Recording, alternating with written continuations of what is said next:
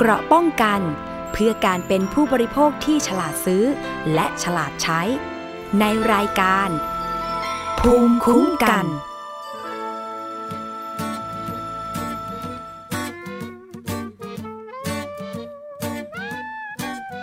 ที่ขอให้ฉันพูดอีกทีได้ไหมทั้งที่เพิ่งบอกรักเธอไปบอกไปแล้วตั้งกี่ทีเธอก็รู้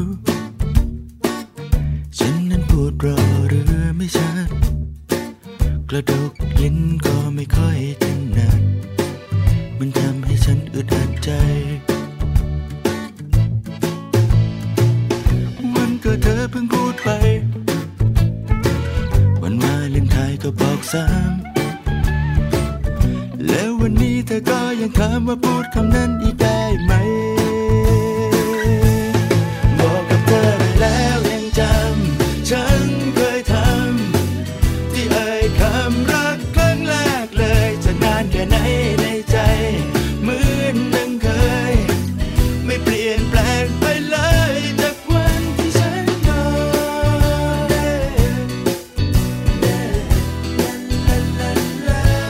ต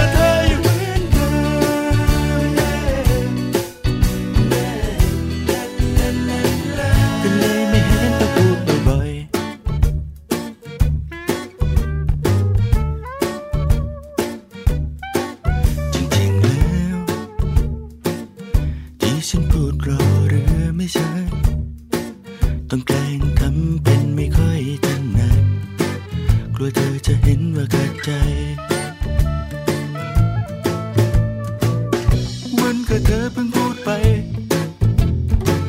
วันวาเลนไทน์ก็บอกซ้ำแล้ววันนี้เธอก็ยังถามว่าพูดคำนั้นอีกได้ไหมบอกกับเธอไปแล้วยังจำฉันเคยทำที่เอ่ยคำรักครั้งแรกเลยจะนานแค่ไหนในใจเหมือนดังเคยไม่เปลี่ยนแปลงไปเลยจากวันที่ฉันพอได้มีแต่เธออยู่เหมือนเดิมก็เลยไม่เห็นต้อ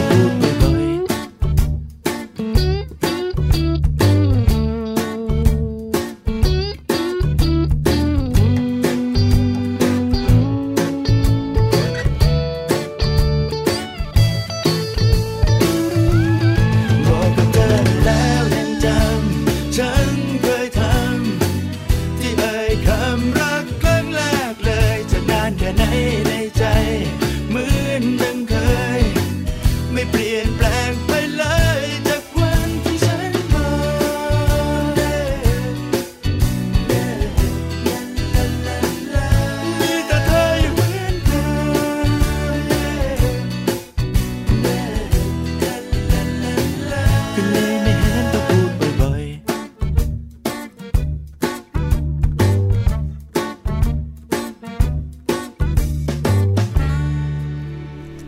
สวัสดีค่ะคุณผู้ฟังคะกลับมาพบกับรายการภูมิคุ้มกันรายการเพื่อผู้บริโภคกันอีกครั้งหนึ่งแล้วนะคะเราพบกันทุกวันจันทร์ถึงวันศุกร์ค่ะเวลา 11:00 น.ถึง 12:00 น.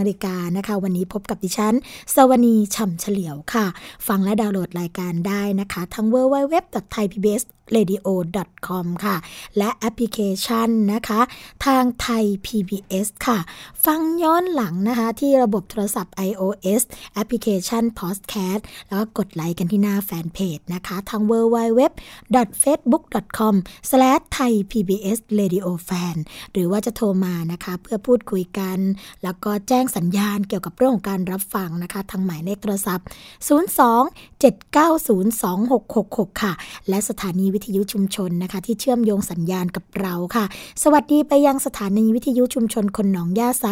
จังหวัดสุพรรณบุรี FM 107.5 เมกะเฮิรตซ์สถานีวิทยุชุมชนปฐมสาคร FM 106.25 เมกะเฮิรตซ์สถานีวิทยุชุมชนคนเมืองลี้จังหวัดลำพูน FM 103.75 เมกะเฮิรตซ์สถานีวิทยุชุมชนวัดโพบลังจังหวัดราชบุรีค่ะ FM 103.75 เมกะเฮิรตซ์สถานีวิทยุเทศบาลทุ่งหัวช้างจังหวัดลำพูน FM 106.25 เมกะเฮิรตซ์สถานีวิทยุชุมชนคนเขาวงจังหวัดกาฬสินธุ์ FM 89.5 เมกะเฮิรตซ์นะคะสวัสดีทุกๆสถานีวิทยุชุมชนแล้วก็ขอขอบคุณนะคะที่ติดตามรับฟังไปพร้อมๆกันค่ะสำหรับวันนี้นะคะเราก็มีประเด็นที่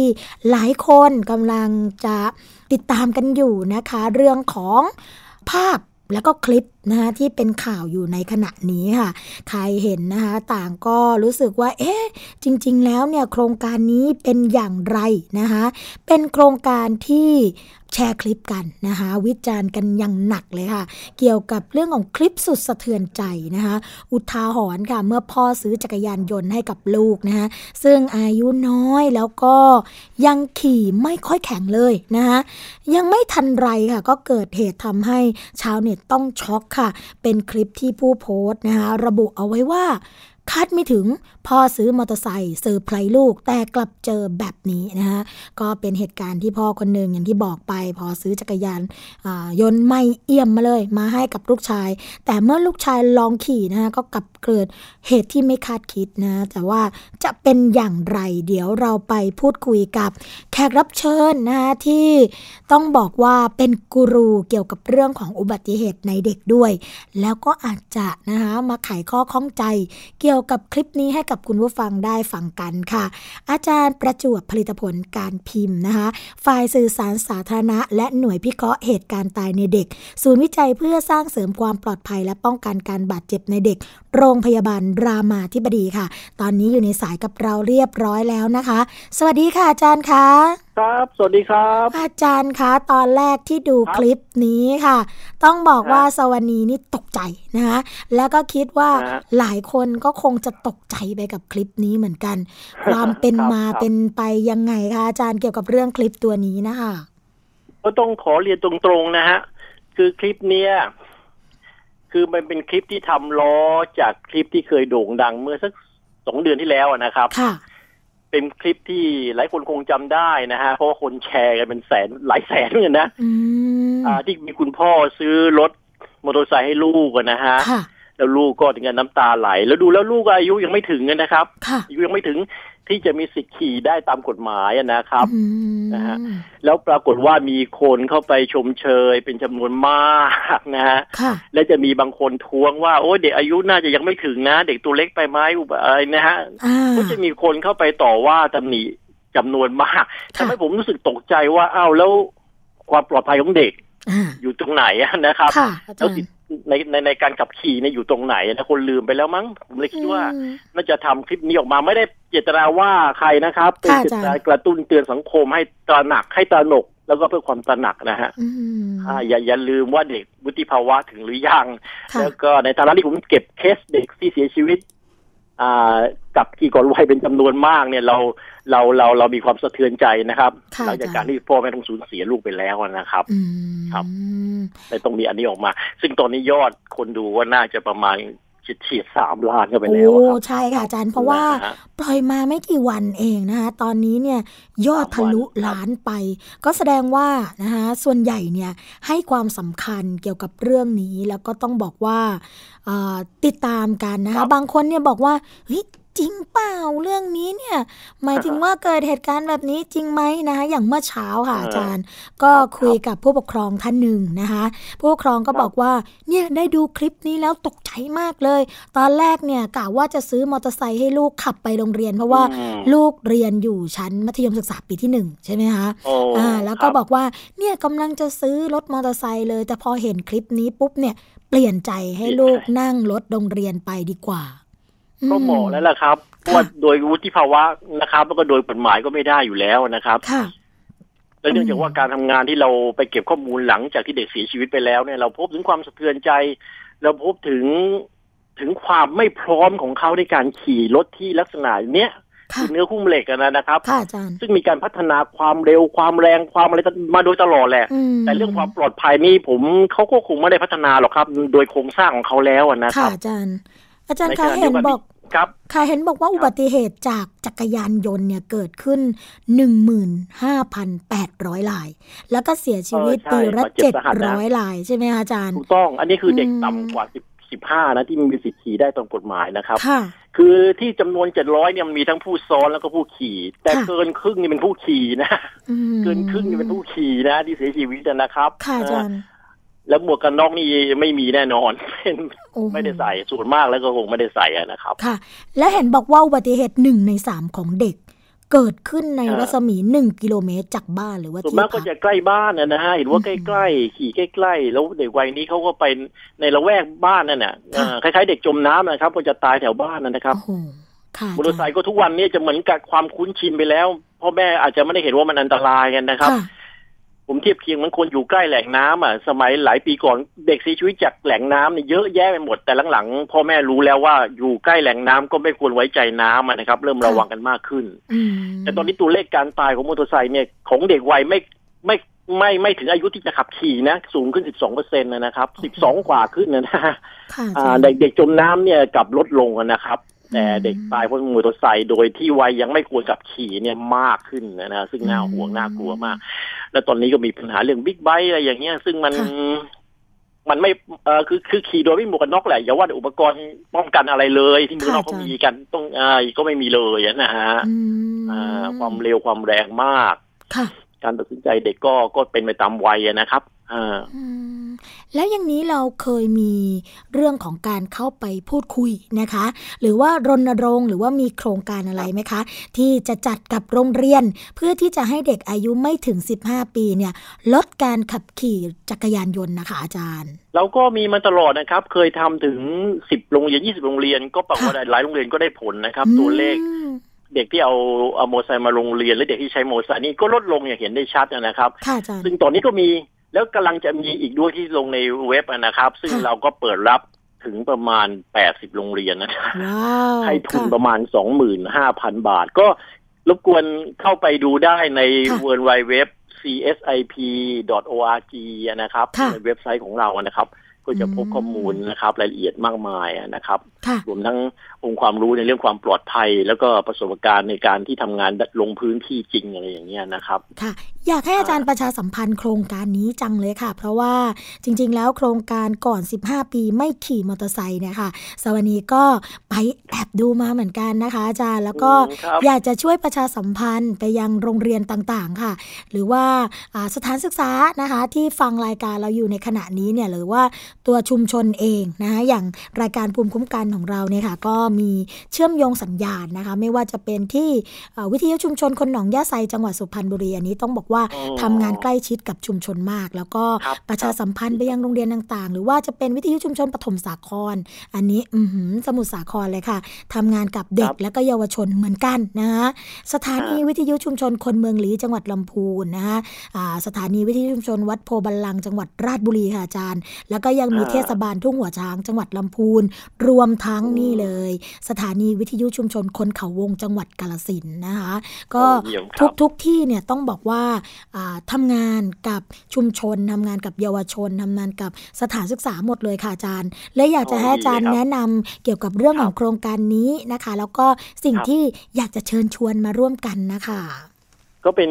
ไอเดียของคุณหมออิศักดิ์ปริตผลการพิมพ์หัวหน้าของเรานะครับและรวมทั้งพวกเราด้วยนะคือเราก็เปิดตอนนี้ฮะโครงการล่าสุดคือเปิดรับเด็กมัธยม2มัธยม3นะฮะวัยที่กำลังจะเข้าสู่วงจรมอเตอร์ไซค์นะค่ะอาจารย์คืออยากจะให้หมายถึงว่าเป็นการให้งดเว้นการขับขี่ก่อนวัยประมาณนั้นนะฮะหรือรณรงค์นะครับเราก็จะอยากจะให้รวมทีมกันนะครับอยากรวมทีมกันอย่างน้อยๆทีมละ5คนนะครับแล้วก็เชิญท่านอาจารย์ที่ปรึกษาสักทีมละ1ท่านเป็นอย่างน้อยนะครับแล้วก็เขียนโครงการขอทุนมาแล้วก็จะมีงบให้ประมาณ 25,000 บาทต่อ1โครงการนะครับให้ทุกภาคเลยทุกจังหวัดเลยเอาไปอย่างนี้ดีกว่านะครับแล้วก็ยื่นมาได้ประมาณก่อนวันที่20 กันยานะครับ หลายโรงเรียนเคยทำโครงการมาแล้วนะฮะอาจจะเป็นโครงการอื่นๆถ้าผมทราบนะเวลานี้นะฮะเด็กก็เขียนโครงการเป็นหรือถ้าสงสัยยังไงก็สามารถโทรมาได้ที่นะครับบอกเบอร์นะจดเลยค่ะทุกคนจดเลย02ค่ะเดี๋ยวนะ449080นะคะอาจารย์แต่ต่อมาคุยกับผมโดยตรงก็ได้ครับต่อ16นะครับค่ะทวนอีกรอบนึงค่ะอาจารย์ทวนอีกรอบนึงเดี๋ยวหลายคนจดไม่ทันค่ะอาจารย์ครับ02อือฮึ644ค่ะ9080644 9080ต่อ16หรือ15ก็ได้นะครับค่ะอาจารย์โทรมาได้เลยนะครับแล้วก็เข้าไปดูเว็บไซต์ของเราที่ csip.org นะครับ csip.org นะคะครับครับมีสารพัดเรื่องความปลอดภัยนะครับครับใช่เลยเพราะว่าซอนี้แอบไปดูแล้วนะคะมีข้อมูลที่เกี่ยวกับเรื่องของความปลอดภัยนะคะในเด็กเยอะแยะมากมายเลยเรื่องของการสร้างเสริมความปลอดภัยเรื่องของการขับเคลื่อนการแก้กฎหมายนะคะหรือแม้แต่ทั้งก็พยายามครับเรื่องของการออกสื่อทีวีแล้วก็ประชาสัมพันธ์ด้วยนะคะครับก็ได้สื่อนี่แหละอาศัยสื่อนะครับช่วยผลักดันซึ่งมันมีพลังมากนะฮะการเปลี่ยนแปลง10ปีที่ผ่านมาเราเห็นได้ชัดเจนว่าได้จากความร่วมมือของสื่อทั้งหลายที่มาร่วมมือซึ่งมาช่วยเราอะนะฮะชัดเจนเลยชาวบ้านต้องรู้เราคงไม่สามารถจะเดินทางไปพบทุกๆชุมชนทุกๆท่านได้คนเรามีน้อยอาศัยสื่อทั้งหลายนี่แหละช่วยเหลือเราอะนะครับครับค่ะต้องบอกว่าเป็นโครงการที่ดีมากๆเลยนะคะเพราะว่าจริงๆแล้วเนี่ยพอกลับไปย้อนดูข้อมูลตั้งแต่ปี2554อย่างที่อาจารย์บอกนะคะก็พบว่าเด็กวัยรุ่นอายุ10ถึง14ปีเนี่ยเป็นกลุ่มที่มีอัตราการตายแล้วก็การบาดเจ็บสูงกว่าเด็กกลุ่มที่อื่นๆด้วยแล้วก็สูงขึ้นตลอดเลยอ่ะค่ะแล้วก็นอกจากนั้นนะคะแนวโน้มเรื่องของอัตราการตายก็เพิ่มขึ้นอย่างที่อาจารย์บอกจริงๆก็แสดงว่าโครงการนี้อาจจะต้องมาเชื่อมโยงใช่ไหมคะกับการพิเคราะห์เหตุการณ์ตายในเด็กว่าจริงๆแล้วเป็นอย่างไรเพราะการสูญเสียนี่มันสูญเสียทั้งเศรษฐกิจมันมากมายนะแต่เราอาจจะต้องพูดถึงเรื่องการสูญเสียทางจิตใจสงสารคุณพ่อคุณแม่นะฮะท่านก็คุ้นชินกับสิ่งเหล่านี้แล้วท่านคาดไม่ถึงอะไรต่างๆเราเข้าใจกันนะครับแต่เมื่อเราไปสัมภาษณ์ท่านแล้วโอ้โหเราเจ็บปวดเวลาท่านกี่ปีท่านก็ร้องไห้หมดนะสงสารท่านแล้วก็ครอบครัวสูญเสียกำลังหลักเด็กบางคนไม่เสียชีวิตแต่พิการนะฮะคุณพ่อคุณแม่ก็ต้องดูแลเขาตลอดในขณะที่ค่านิยมอะไรต่างๆก็โหมกระหน่ำเข้ามากันเป็นการใหญ่การเข้าถึงสิ่งเหล่านี้การเข้าถึงมอเตอร์ไซค์อย่างเงี้ยมันง่ายอยู่นี้มันง่ายไม่กี่บาทก็ซื้อได้ผ่อนระยะยาวๆอย่างเงี้ยนะฮะแล้วความไม่สะดวกของขนส่งสาธารณูปโภคบ้านเรานี่มันไม่สะดวกจริงๆนะฮะอันนี้ต้องเห็นใจเหมือนกันเข้าใจเหมือนกันทุกฝ่ายต้องช่วยกันนะฮะโดยฝ่ายรัฐก็ต้องช่วยในเรื่องพยายามเรื่องขนส่งสาธารณะนะครับให้เด็กเดินทางได้ง่ายกว่านี้ปลอดภัยกว่านี้นะครับทางด้านเจ้าหน้าที่ก็ต้องเหนื่อยหน่อยนะตำรวจทั้งหลายต้องเหนื่อยหน่อยนะต้องเข้มงวดผมศึกษาดูแล้วเนี่ยส่วนมากมาตรการกฎหมายเนี่ยนะครับมันสำคัญนะครับเรื่องพฤติกรรมอะไรต่างๆเนี่ยต้องใช้เวลาครับแต่เรื่องมาตรการทางกฎหมายจำเป็นจริงๆท่านตำรวจอาจจะต้องเหนื่อยแต่เพื่อบ้านเราเนี่ยจะได้เด็กบ้านเราจะได้ปลอดภัยนะฮะแล้วปกครองก็จะได้ไม่เกิดการสูญเสียมันเป็นเรื่องที่หาค่าไม่ได้เลยบอกไม่ได้นะครับการสูญเสียทางจิตใจเนี่ยมันโอ้โหมันหนักหน่วงที่สุดค่ะก็อย่างที่อาจารย์บอกนะคะว่าจริงๆแล้วบางคนเนี่ยหรือว่าผู้ปกครองบางท่านเกิดแผลในใจว่าซื้อรถจักรยานยนต์ให้กับลูกขับนะคะแล้วก็เป็นการหยิบยื่นความตายหรือว่าการบาดเจ็บพิการให้กับลูกสิ่งที่อยู่ในใจตรงนี้เนี่ยก็เชื่อว่าหลายคนอาจารย์ลบเลือนไปได้ยากหรือว่าบางคนค่ะผู้ปกครองเนี่ยมีลูกแค่คนเดียวนะคะเพราะว่าต้องหลายบ้านมีคนเดียวสูญเสียไปแล้วก็คือสูญเสียไปหมดทุกอย่างเลยนะคะเพราะว่าหลายครอบครัวก็มีการทะเลาะเบาะแว้งกันหลังลูกเสียก็แตกแยกกันไปก็เลยก็มีนี่เลยเป็นเรื่องนี้แหละค่ะอาจารย์คะอยากให้อาจารย์ฝากนะคะข้อคิดให้กับผู้ปกครองนิดนึงค่ะว่าการที่รักลูกนะคะต้องการที่จะให้ลูกเนี่ยมีความสะดวกสบายในเรื่องของการเดินทางไปโรงเรียนหรือว่าเดินทางไปไหนตอนไหนนะคะแล้วก็มีความตั้งใจที่จะซื้อรถจักรยานยนต์ให้กับลูกเนี่ยอาจารย์อยากจะฝากอะไรข้อคิดอะไรกับผู้ปกครองเหล่านั้นบ้างคะ เนื่องจากว่าผมลงไปเก็บข้อมูลในพื้นที่จริงเนี่ยผมก็ได้แต่เห็นใจแล้วก็เข้าใจแล้วเห็นใจคุณพ่อคุณแม่นะฮะแต่คุณพ่อคุณแม่หลายท่านวันนี้ยังไม่ได้วันนี้เรายังไม่ได้ประสบกับเหตุร้ายตรงนี้ผมเลยไม่อยากให้ทุกท่านได้เจอนะครับให้ความสูญเสียกับความสูญเสียที่เกิดขึ้นเนี่ยเป็นอุทาหรณ์ให้พวกเราเถอะนะครับอย่าได้มีคือไม่อยากให้ทุกคนมีการสูญเสียเช่นนั้นอีกนะครับแล้วก็หลายครั้งที่ผมได้ถามท่านก็ไม่นึกว่าจะเกิดขึ้นกับครอบครัวท่านนะครับหลายท่านก็คิดอย่างนั้นซึ่งสิ่งเหล่านี้เราป้องกันไว้ก่อนจะดีที่สุดนะครับมีหลายครั้งทีเดียวที่เราบางครั้งเนี่ยมันก็ไม่ได้เป็นเรื่องจำเป็นถึงที่สุดนะฮะหลายครั้งที่พ่อแม่บางทีก็ไปรับไปส่งลูกเองก็ได้บางครั้งลูกขี่จักรยานยังได้เลยนะครับบางครั้งเราก็อาจจะรักลูกมากเกินไปสักนิดนึงนะครับเพราะลูกอยากขี่เพราะว่าบางทีไม่ได้มีความจำเป็นเท่าที่ควรอาจจะเป็นเพราะว่าอยากจะเด่นอยากจะอวดอะไรประมาณนั้นนะฮะด้วยวัยของเขานะครับก็เข้าใจเขาอยู่แต่บางครั้งการตามใจเขาไปซะทุกอย่างเลยในขณะที่มันเป็นสิ่งที่อันตรายต่อลูกเราโดยที่มีข่าวและมีกรณีศึกษามากมายเนี่ยดังนั้นผมคิดว่าทุกท่านควรจะตระหนักตรงนี้ด้วยนะครับเพราะการสูญเสียมันเกิดขึ้นมันเอาคืนไม่ได้หรอกครับนะครับในวันนี้เนี่ยเรายังไม่สูญเสียเราเอาสิ่งเหล่านี้เป็นอุทาหรณ์ไว้ก่อนดีกว่านะฮะคลิปอันนั้นถึงแม้เป็นคลิปตัดต่อแต่สังเกตช่วงท้ายเป็นเรื่องจริงทั้งหมดนะครับค่ะอาจารย์แล้วเรื่องนี้มันไม่ได้เป็นเรื่องที่มันไม่ได้เป็นเรื่องมหัศจรรย์หรอกมันเป็นเรื่องที่เกิดขึ้นแต่ผมเชื่อว่าหลายท่านเนี่ยดูแล้วก็เกิดความสะเทือนใจดังนั้นคลิปอันนี้มันถึงมียอดวิวที่สูงและคอมเมนต์ในการให้กำลังใจมันจะเยอะคอมเมนต์ด่าน้อยอันนี้ก็โอเคครับค่ะโหวันนี้รายการภูมิคุ้มกันรายการเพื่อผู้บริโภคนะคะอาจารย์ต้องขอกราบขอบพระคุณค่ะอาจารย์ประจวบผลิตผลการพิมพ์นะคะฝ่ายสื่อสารสาธารณะและหน่วยวิเคราะห์เหตุการณ์ตายในเด็กศูนย์วิจัยเพื่อสร้างเสริมความปลอดภัยและป้องกันการบาดเจ็บในเด็กโรงพยาบาลรามาธิบดีเป็นอย่างยิ่งเลยค่ะก็ต้องบอกว่าโอกาสต่อไปคงได้มีโอกาสได้พูดคุยกันอีกนะคะในเรื่องของความปลอดภัยแล้วก็สื่อที่เป็นอันตรายในเด็กที่ทำให้เกิดความสูญเสียนะคะอาจารย์ขอบคุณครับค่ะสวัสดีค่ะอาจารย์ค่ะสวัสดีครับสวัสดีครับค่ะ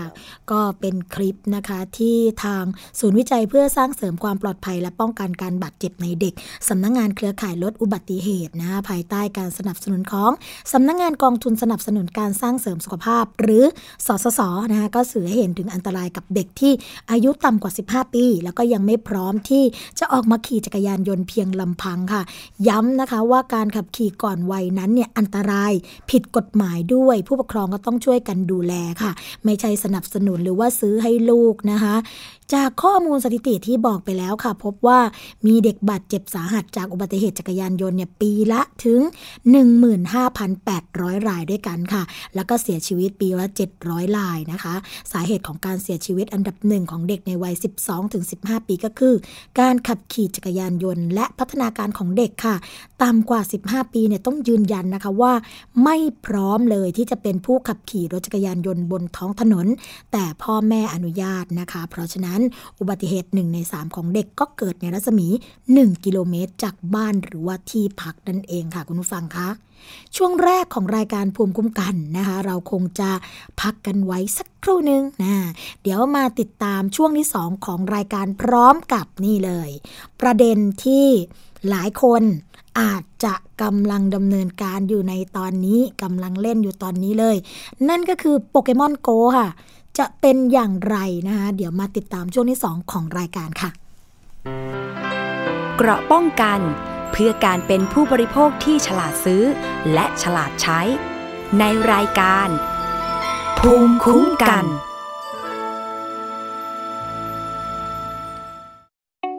การรับชมไทย PBS ในวันนี้จะไม่จำกัดอยู่แค่ช่องทางเดิมๆอีกต่อไปเพราะนอกจากช่องทางที่คุณคุ้นเคยแล้วเรายังมีช่องทางที่หลากหลายมากขึ้นทั้งเว็บไซต์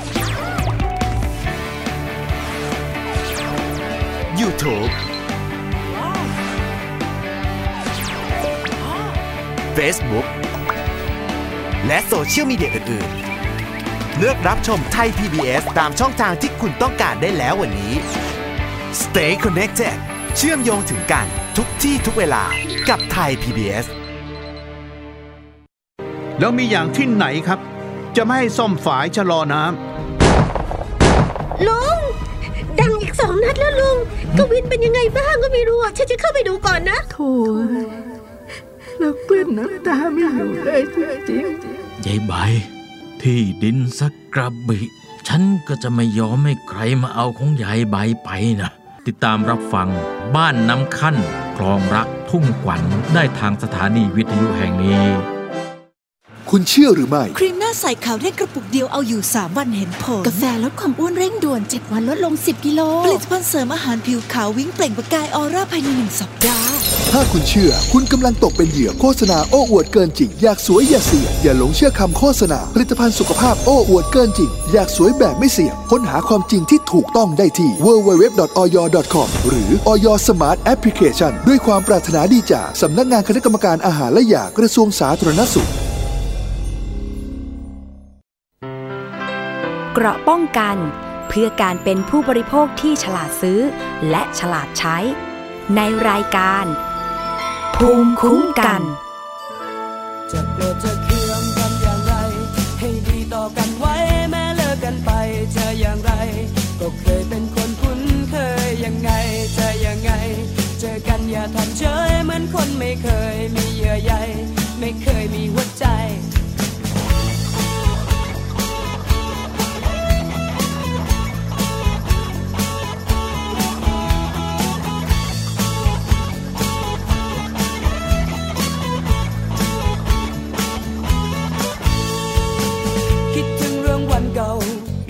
ไม่เข้ากันเลยไอ้ฉันนั้นมันเฮยส่วนเธอมันก็หลงตัวเองลาลากันแล้วจบไปแล้วก็ให้มันแล้วไม่ต้องเกรง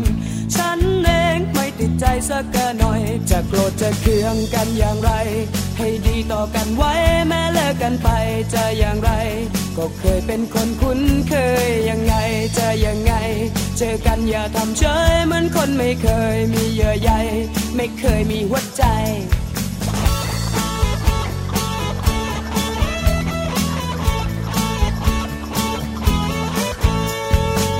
เจอเธอเมื่อวันก่อนทำไมไม่ยอมพูดจา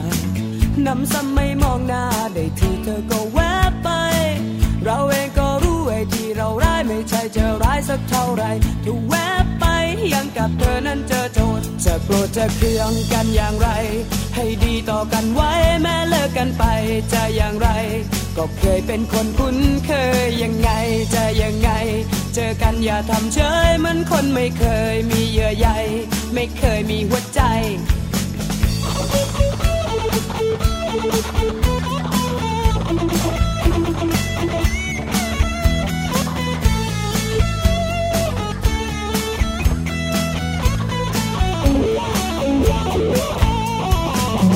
เธอเมื่อวันก่อนทำไมไม่ยอมพูดจาน้ำซ้ำไม่มองหน้าได้ที่เธอก็แวบไปเราเองก็รู้ไอ้ที่เราร้ายไม่ใช่จะร้ายสักเท่าไรถูกแวบไปย้ำกับเธอนั้นเจอโจทย์จะโกรธจะเคืองกันอย่างไรให้ดีต่อกันไว้แม้เลิกกันไปจะอย่างไรก็เคยเป็นคนคุ้นเคยยังไงจะยังไงเจอกันอย่าทำเฉยเหมือนคนไม่เคยมีเยื่อใยไม่เคยมีหัวใจจะโกรธจะเคืองกันอย่างไรให้ดีต่อกันไว้แม้เลิกกันไปจะอย่างไรก็เคยเป็นคนคุ้นเคยยังไงจะยังไงเจอกันอย่าทำเฉยเหมือนคนไม่เคยมีเยื่อใยไม่เคยมีหัวใจเจอกันก็ทักกันสักหน่อยเจอกันก็ยิ้มกันสักหน่อย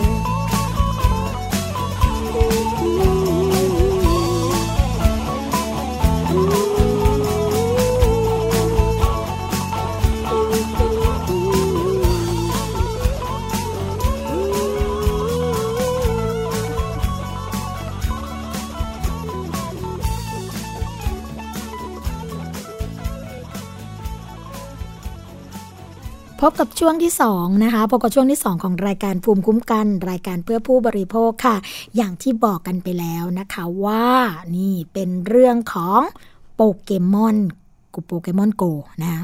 ชื่อก็นะอ่านไม่ค่อยจะถูกค่ะเพราะว่าจริงๆแล้วเนี่ยเพิ่งมาใหม่ล่าสุดเลยคุณผู้ฟังเป็นเกมนะคะเป็นเกมที่คล้ายๆกับเกมออกกำลังกายแล้วก็เดินตามหาตัวการ์ตูนที่ชื่อว่าโปเกมอนนะคะแต่เขาบอกว่าตอนนี้นะมีจิตแพทย์ออกมาเตือนแล้วค่ะว่า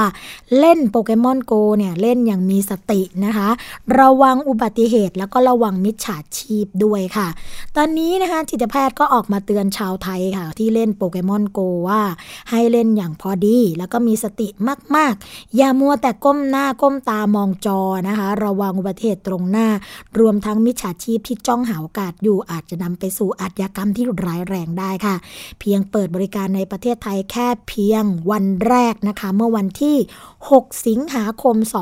2559ที่ผ่านมาค่ะเกมโปเกมอนโกก็เกิดเป็นกระแสฮือฮาขึ้นมากมายนะคุณผู้ฟังบรรดาเกมเมอร์ที่เฝ้ารอคอยกันมานานรวมทั้งมือสมัครเล่นเนี่ยต่างก็ไม่รอช้าค่ะต่างรีบโหลดกันมาเล่นอย่างไวนะคะแล้วก็พากันออกเดินทางไปจับโปเกมอนตามสถานที่ต่างๆหลายๆที่นะคะพร้อมกับถ่ายภาพมาอวดโลกโซเชียลกันอย่างคึกคักนะคะแต่อย่างไรก็ดีค่ะคุณผู้ฟังกระแสเกมโปเกมอนโกที่มาแรงมากนะคะหลังจากมีการเปิดตัวที่ต่างประเทศไปหลายๆประเทศก็เกิดกรณีแปลกๆค่ะรวมไปถึงอุบัติเหตุที่เกิดขึ้นให้เห็นไม่เว้นแต่ละวันนะคะโดยหลังจากเกมดังกล่าวเนี่ยเข้ามาถึงประเทศไทยก็มีคนจำนวนไม่น้อยค่ะคุณผู้ฟังที่เป็นกังวลถึงผลที่จะตามมาล่าสุดก็มีผู้สื่อข่าวรายงานนะคะว่านายแพทย์วรสโชติพิทยสุนนท์จิตแพทย์เด็กและวัยรุ่นกรมสุขภาพจิตนะก็ออกมาโพสต์เตือนผ่านทาง Facebook ว่าตอนนี้นะคะเนื่องด้วยสภาพแวดล้อมของประเทศไทยเช่นนี้เนี่ยอยากให้คนไทยที่ออกตามล่าโปเกมอนในเกมโปเกมอนโกนะคะระมัดระวังให้มากๆเนื่องจากการก้มหน้าก้มตามองดูในโทรศัพท์เนี่ยก็ทำให้เกิดอุบัติเหตุได้โดยง่ายรวมไปถึงอาชญากรรมที่เชื่อว่ามีกลุ่มมิจฉาชีพนะคะจ้องหาโอกาสอยู่ทั้งนี้อันตรายต่างๆที่เกิดขึ้นเนี่ยก็อาจจะส่งผลร้ายแรงถึงชีวิตได้จึงอยากให้ชาวไทยนะคะตระหนักกันมากๆจริงต้องเล่นเกมอย่างมีสติแล้วก็พอดีค่ะให้เราเป็นคนควบคุมเกมอย่าให้เกมเนี่ยเป็นตัวควบคุมเราได้แล้วก็อย่าลืมนะคะหันไปคุยกับคนข้างๆด้วยค่ะซึ่งนะคะคุณผู้ฟังในเรื่องของคำแนะนำนะก็มีอยู่6ประเด็นด้วยกันที่เราจะต้องเตรียมพร้อมรับมือกับกองทัพนักจับโปเกมอนทั้งหลายนะคะอันที่1ก็คือนี่ใครที่ต้องก้มหน้าก้มตาตลอดเวลาเกมนี้นะคะเขาบอกว่าดึงดูดให้เราเนี่ยอยากจะก้มหน้าเกือบตลอดเวลาเพราะฉะนั้นทัศนวิสัยรอบข้างเนี่ยก็จะกลายเป็นศูนย์ทันที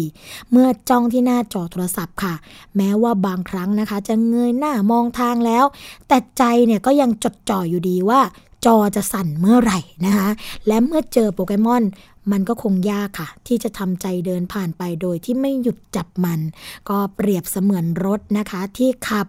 แล้วก็ลืมเอาที่บังแดดออกแล้วก็เหยียบเบรกกระตุกตลอดเวลาเสี่ยงต่ออุบัติเหตุอย่างมากแน่นอนนะคะดังที่เป็นข่าวในต่างประเทศค่ะอันที่2นะคะคำเตือนค่ะให้ระวังสิ่งรอบข้างขณะเล่นไม่สามารถใช้ได้กับประเทศไทยเพราะว่าการเดินบนทางเท้าของประเทศเราค่ะแม้จะระวังแล้วเนี่ยก็ยังมีอันตรายอยู่ดีเพราะว่ามีทั้งท่อที่ไม่ได้ปิดนะคะแผงลอยแม่ค้าแล้วก็รถมอเตอร์ไซค์ที่วิ่งสวนทางบนทางเท้าค่ะเพราะฉะนั้นนะคะการเดินก้มหน้าก้มตาเล่นเกมในประเทศไทยจึงไม่ต่างกับการเดินบนถนนจริงๆตลอดเวลานะคะทั้งนี้ค่ะยังไม่นับรวมเรื่องมิจฉาชีพที่มีมากมายในประเทศซึ่งพร้อมจะจู่โจมคนที่เอาแต่ก้มหน้าก้มตามองมือถือได้ตลอดเวลาเช่นกันเช่นเรื่องการวิ่งราวนะคะเรื่องการฉกโทรศัพท์การล้วงกระเป๋ารวมถึงอาชญากรรมที่รุนแรงกว่านั้นได้ค่ะ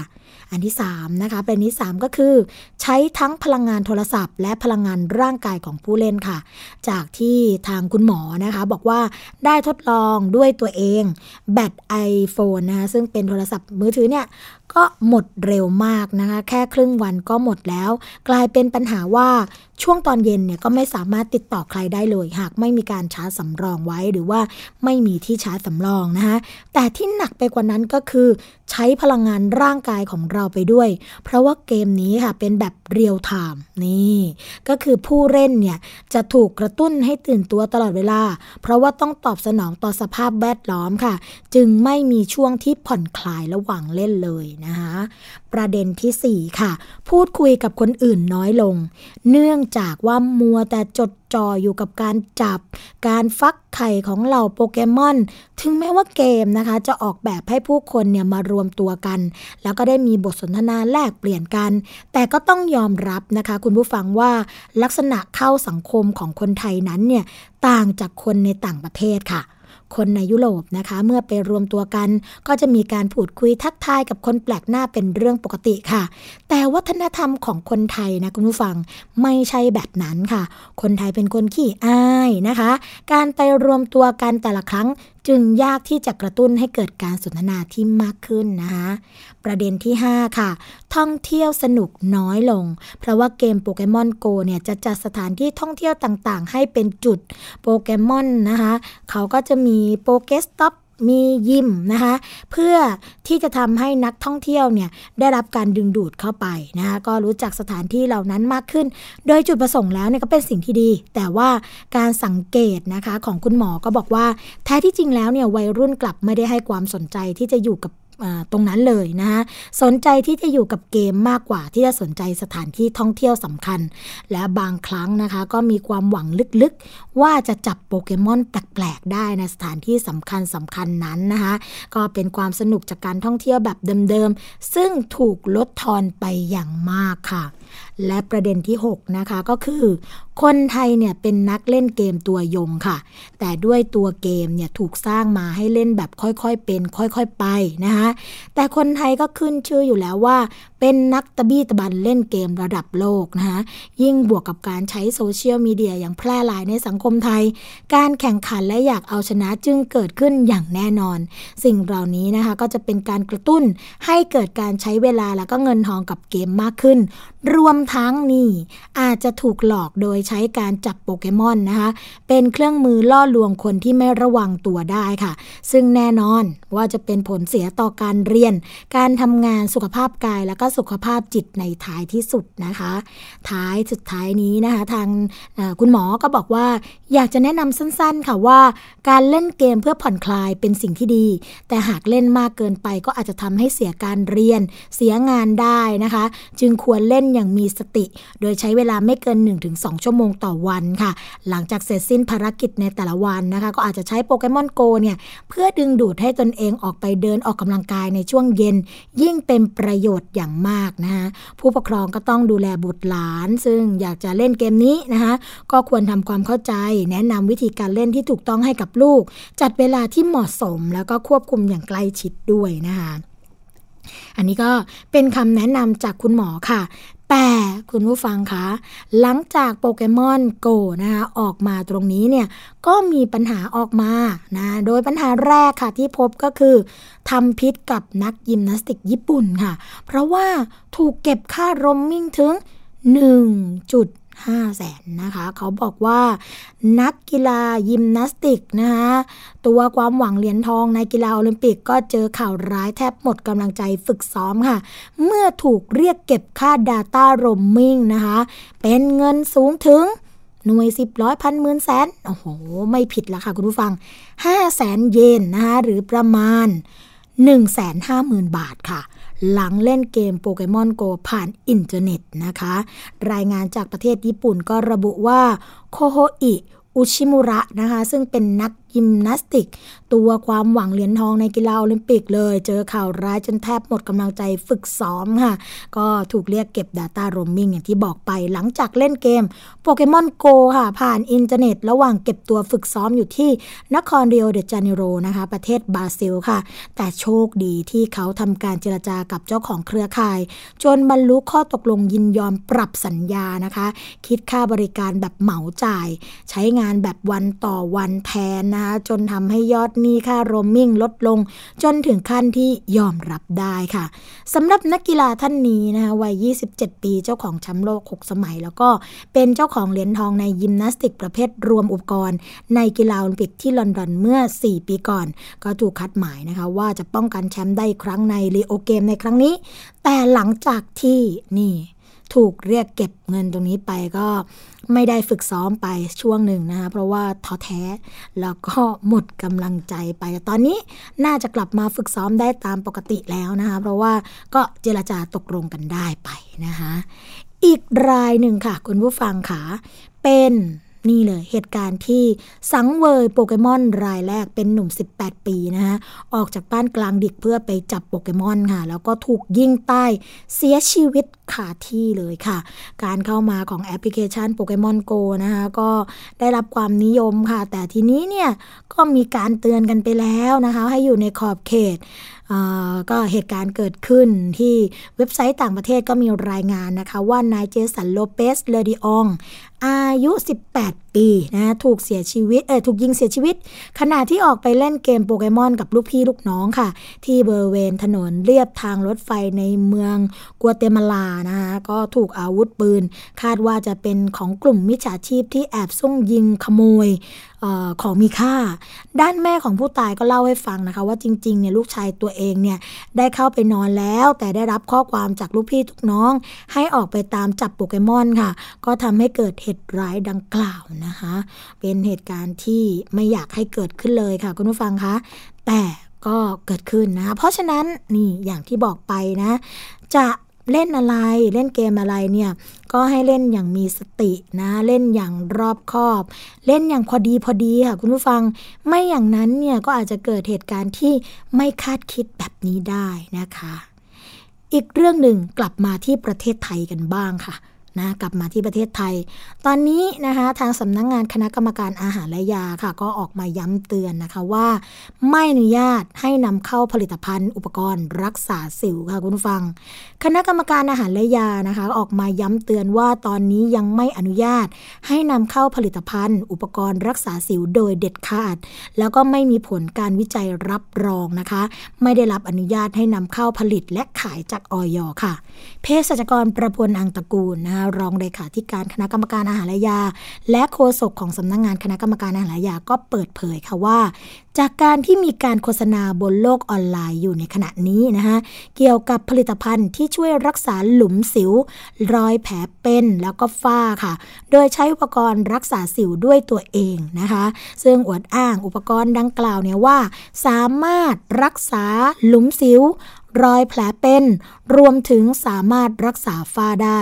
ซึ่งลักษณะของอุปกรณ์ดังกล่าวเนี่ยเป็นเข็มเล็กๆนะคะเรียงกันคล้ายๆกับใบมีดโกนหนวดค่ะเมื่อนำไปใช้ก็สามารถที่จะทลายพังผืดนะคะตามหลุมสิวทำให้เกิดเนื้อเยื่อใหม่แล้วก็ช่วยรักษาหลุมสิวสามารถทำให้หลุมสิวเนี่ยตื้นลงนะคะทำด้วยตัวเองที่บ้านได้อีกด้วยผลิตภัณฑ์ดังกล่าวค่ะคุณผู้ฟังคะจัดเป็นผลิตภัณฑ์เครื่องมือแพทย์ชนิดหนึ่งนะคะซึ่งสำนักงานคณะกรรมการอาหารและยาเนี่ยไม่เคยอนุญาตให้นำเข้าผลิตแล้วก็ขายอุปกรณ์รักษาสิวด้วยตัวเองค่ะซึ่งในประเทศไทยนะคะก็ยังไม่มีอนุญาตแต่อย่างใดด้วยเนื่องจากว่าไม่มีหลักฐานนะคะเกี่ยวกับเรื่องของงานวิจัยรองรับที่จะสนับสนุนว่าผลิตภัณฑ์ดังกล่าวเนี่ยมีประสิทธิภาพและมีความปลอดภัยเพียงพอนะคะก็ขอย้ำเตือนผู้บริโภคว่าอย่าหลงเชื่อคำโฆษณาชักชวนให้ซื้อเกี่ยวกับเรื่องของผลิตภัณฑ์ดังกล่าวมาใช้นะคะเพราะว่าอุปกรณ์ดังกล่าวเนี่ยหากไม่สะอาดก็อาจจะติดเชื้อเป็นอันตรายต่อผิวหนังและบริเวณที่นำไปใช้โดยเฉพาะถ้านำไปใช้บริเวณใกล้ดวงตาค่ะก็อาจเกิดอันตรายต่อดวงตาเปลือกตานะคะเกิดการติดเชื้อผื่นคันแดงแสบคันตาและที่สำคัญคืออันตรายถึงขั้นทำให้เสียโฉมได้ด้วยนะคะรองเลขาธิการอย.ก็ยังกล่าวในตอนท้ายค่ะว่าหากผู้บริโภคพบเห็นนะคะผู้ผลิตผู้นำเข้าแล้วก็ผู้ขายผลิตภัณฑ์สุขภาพที่ผิดกฎหมายหรือหากได้รับอันตรายจากการใช้ผลิตภัณฑ์สุขภาพสามารถส อบถามค่ะหรือว่าร้องเรียนได้ที่สายด่วนอย.นะคะ1556ค่ะหรืออีเมลนะคะที่1556ค่ะ @fda.moph นะคะ .go.th ค่ะหรือตู้ปน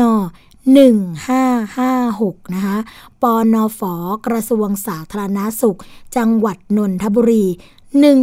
11004ค่ะหรือผ่านทางอย.สมาร์ทแอปพลิเคชันนะคะหรือว่าจะติดต่อโดยตรงเลยค่ะที่สำนักงานสาธารณสุขจังหวัดทั่วประเทศเพื่ออย.จะได้ดำเนินการปราบปรามนะคะแล้วก็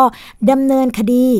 ที่ทำผิดกฎหมายกับประชาชนแล้วก็ผู้กระทำความผิดก็จะได้รับการลงโทษต่อไปนะคะอันนี้ก็เป็นข่าวฝากประชาสัมพันธ์จากอย.ค่ะ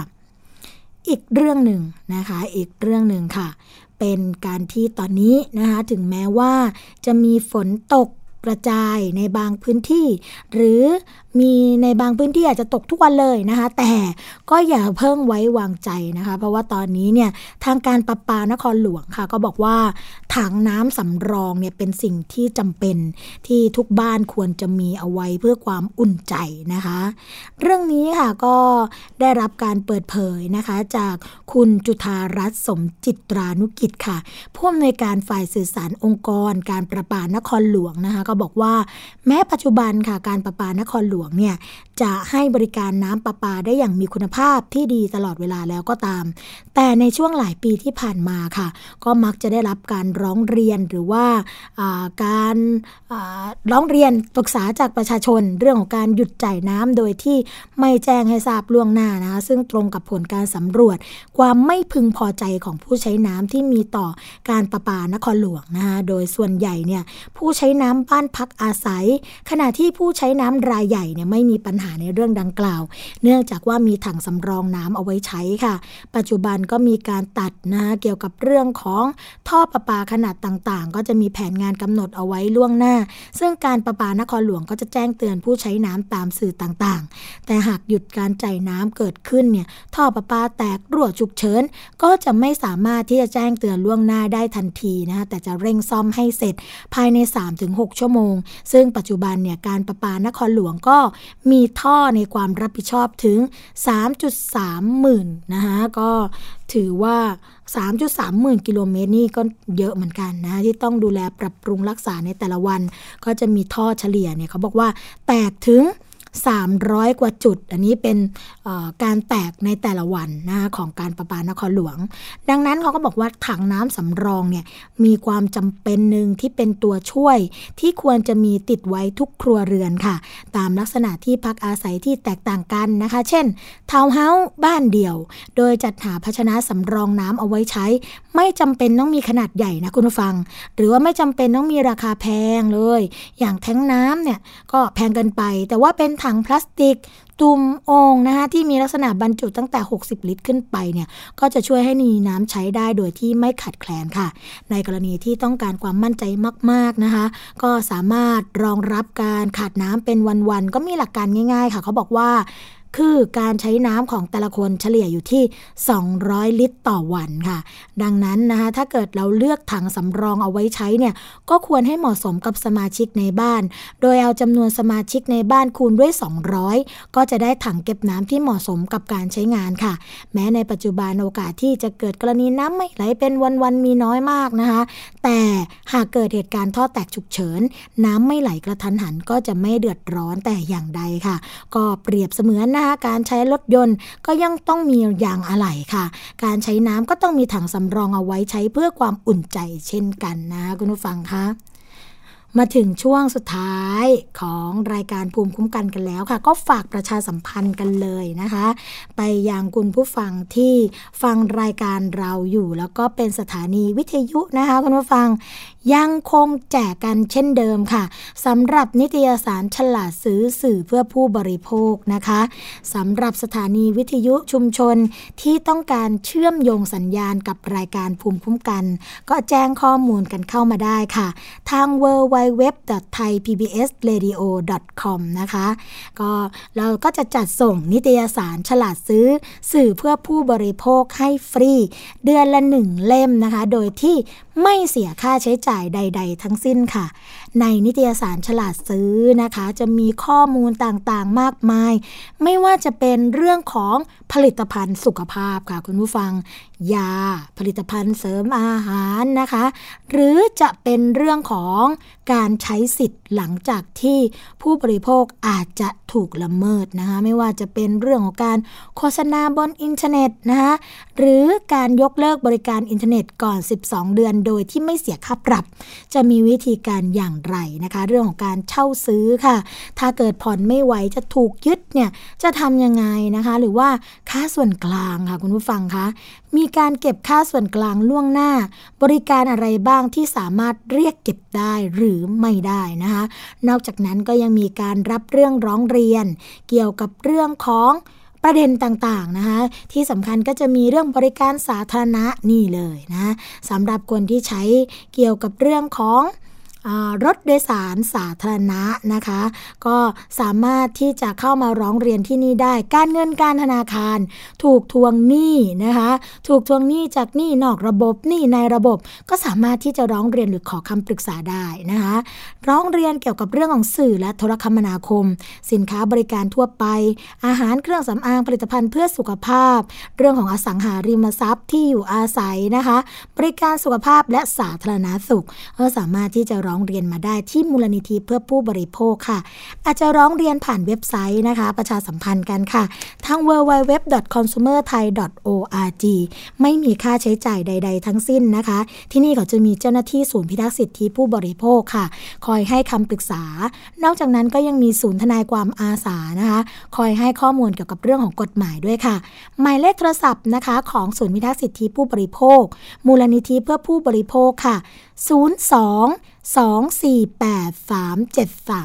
นะคะโทรกันมาได้ค่ะทุกวันจันทร์ถึงวันศุกร์เวลา 9:00 นถึง 17:00 นนะคะมาถึงช่วงสุดท้ายของรายการกันจริงๆแล้วค่ะคุณผู้ฟังคะเราพบกันทุกวันจันทร์ถึงวันศุกร์เวลา 11:00 นถึง 12:00 นนะคะดำเนินรายการโดยดิฉันสวนี ฉ่ำเฉลียวคุณชนาทิพย์ไพรพงษ์คุณยศพรพยุงสุวรรณค่ะกลับมาพบกับรายการภูมิคุ้มกันและสวัสดีได้ใหม่ในวันต่อไปสำหรับวันนี้สวัสดีค่ะ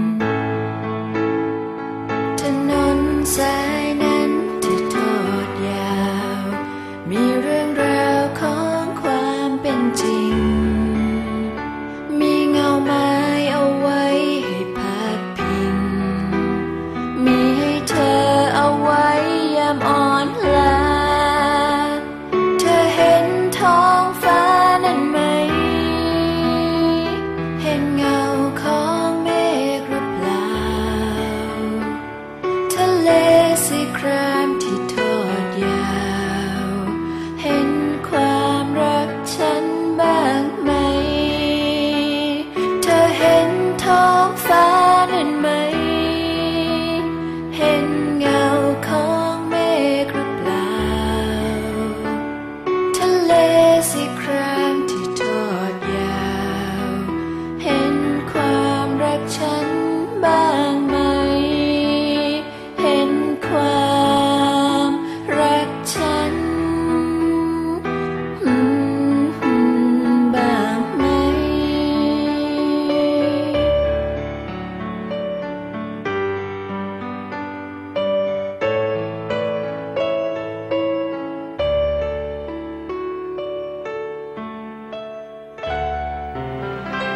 เกราะป้องกันเพื่อการเป็นผู้บริโภคที่ฉลาดซื้อและฉลาดใช้ในรายการภูมิคุ้มกัน